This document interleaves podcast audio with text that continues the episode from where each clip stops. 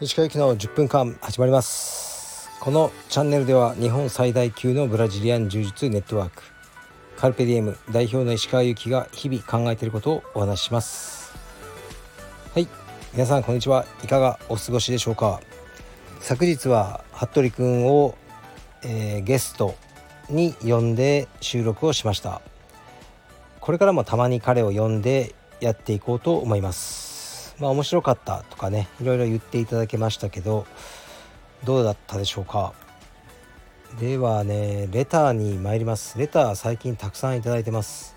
で似たようなのが2つあったのでその2つを読もうと思います。えー、似てもないか、まあ、ちょっと読みますね。鹿さんこんにちは。いつも配信を楽しみに聞かせていただいております。少し前の配信になるのですがバク転教育論。素晴らしかったです。本当にその通りだと思います。うちは小学1年生の息子がおりそれなりに何でもできるのですがだいたい2番か3番なのが息子のコンプレックスでした。小学1年生では足が一番速くないと体調になれないのだそうです。なので長距離走は一番になりたいとマラソン大会の距離を走って、えー、昨年度の1位の子の記録を超えられるように毎日トレーニングをしています。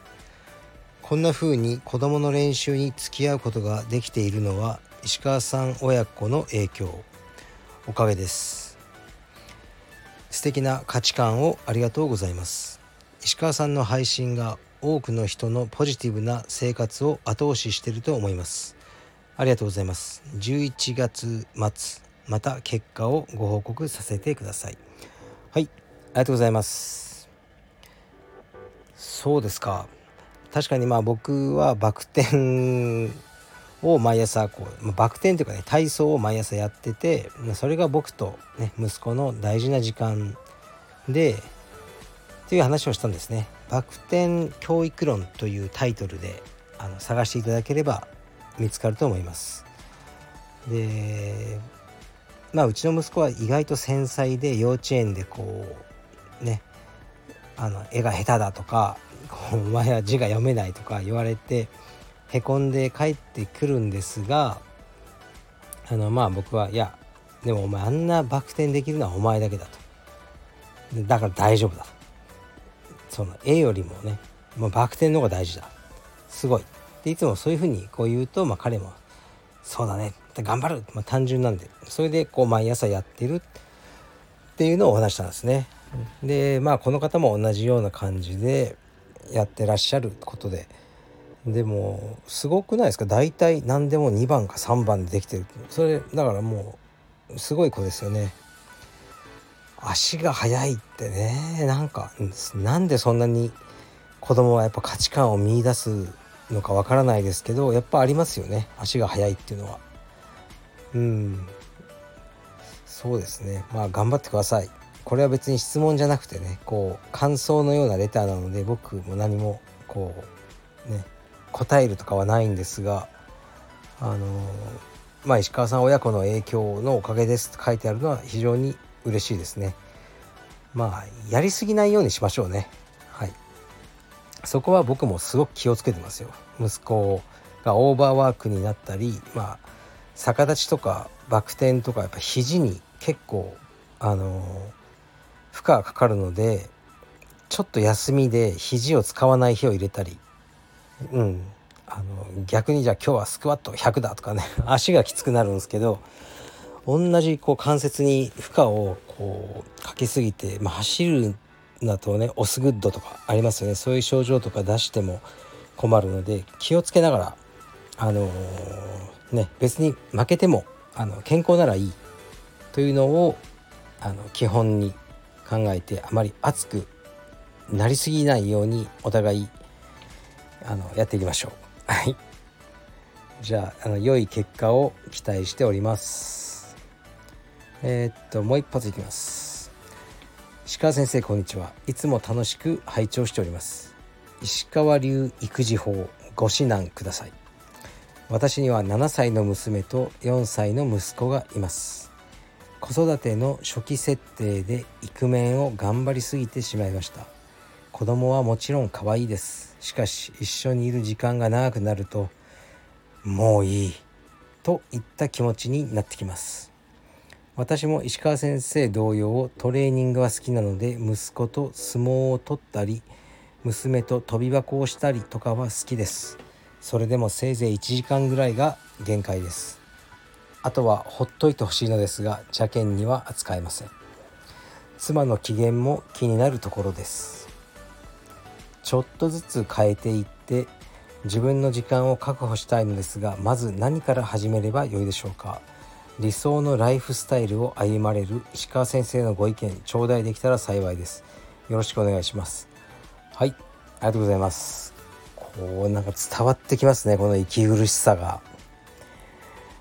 うーんこう昔というか、まあ、僕の時代の父親とかって子供と遊ぶとかもうなかったんですよね。僕はもうほぼなかったです。うちの親父と遊んでもらったとか数えるぐらいしか記憶にないですね。2回とか。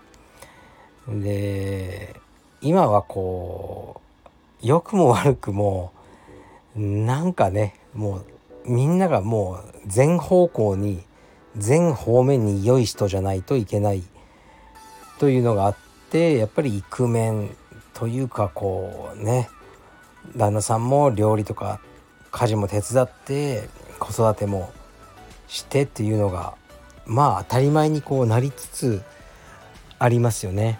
でもやっぱりこれ本当に得意な人とそうでない人はあのいると思うんですね。で苦手なことをこう無理やりやってねそれでなんか結局家庭の雰囲気悪くなっちゃったり、ね、離婚しちゃったりとか体しあの体調を壊しちゃったりするのは、まあ、結局は一番子供にとって良くないことなのでうんやはり自分の時間がねこの方は必要なタイプなんですね、まあ、僕と同じように。そしたらだんだんこう自分でそれを見つけていくしかないですね。まずは僕のような自営業というのは非常に都合がいいです。たまにもう朝から晩まで仕事がもう何もない日があります。まあ見つければいくらでもできるんですけど掃除やら何やら。まあやらなきゃいけないことはもう何もないっていう日がありますよね、まあ、そんな日は僕は一人であのサウナ行ってお風呂入って、えーね、町中華とか食べながらテレビ見たりして。でも、ね、家に帰ってきたら「いや今日忙しかったよ」ってこう妻に言えますからね。これは自営業の特権です。それやりたければもう自営業やるしかないですね。でもし会社員の方はそうできないじゃないですか。こうね給与明細とかも出ちゃうし稼いでるお金もバレちゃうし時間もねなかなかその勝手に遊びに行ったりはできないですよね。だからやっぱ朝しかないんじゃないですか。僕は今はだいたい5時半ぐらいに起きてるんですね。だから息子とかが起きてくる7時までの1時間半これでもうあのねドラマ2本ぐらい見れるじゃないですか、えー、ネットフリックスで。とかあの読書したりとか僕はそういう風に使ってますね。うんだからまずは早起きしてこうね夜早く寝て1時間か2時間だけでも自分の時間がそこで作れるとすごくあの心の健康が保てると思いますね。うーんあとはねそうですねこの妻の機嫌も気になるところです。これがねこれが大事なんですよね。これがですよ。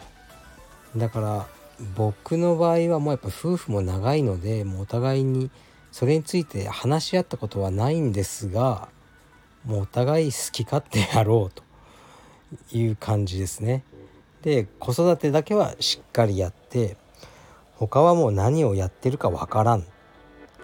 という感じですかね。だから今日はねたまたま息子と娘を水泳教室に連れて行ったんですね。で普段はこれ僕の役割なんですよ。僕が車で連れてって彼らが水泳やってる間あの外で一人で渋谷を歩いたり買い物したりしてるんですね。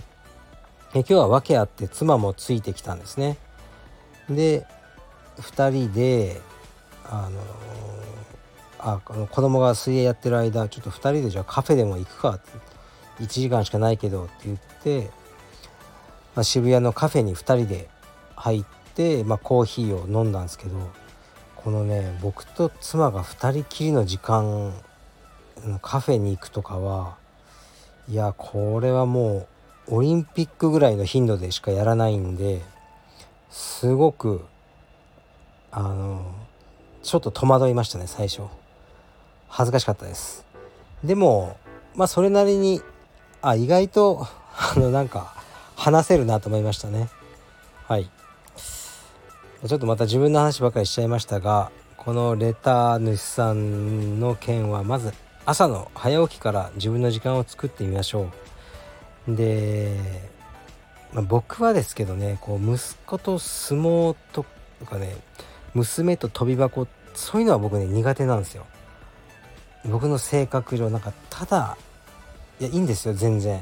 あのいいんですけどなんか目標があるトレーニングは僕やってて面白いんですけどただ遊ぶとか公園でこうわーとか一切やんないですよね。だから何かこうスポーツ充実じゃなくてもいいけど息子さんとお嬢さん何かこうスポーツのようなものをやってでそれをこうね7歳とか4歳って言うてもね、うん、そのどんなスポーツでもまだ教えれると思うんですよ基礎的なことは。それで教える時間にするっていうのがいいんじゃないですかね。今日はだから家族サービスだとかいう言葉は僕使わないですね。なんかもういやいややってる感じじゃないですか。それだったらやんない方がいいと思ってるのであのやる時はもう僕も楽しめることを一緒にすごく楽しむでね僕が嫌いなあのディズニーランドとか USJ とかは行かない。あの勝手に行ってこい。とかね。そういう感じにしてますね。ひどい時はうちの妻のあの友達もねあのを行ってこいと一緒に。であのお金は僕が払うとか。でうちの奥さんもその方がいい。こうそういうちょっとおかしなことになっていますがあのまあねもう僕はそういう感じです。はい。じゃあちょっと長くなってしまいましたがあの楽しい子育てができることをあの記念しております。失礼します。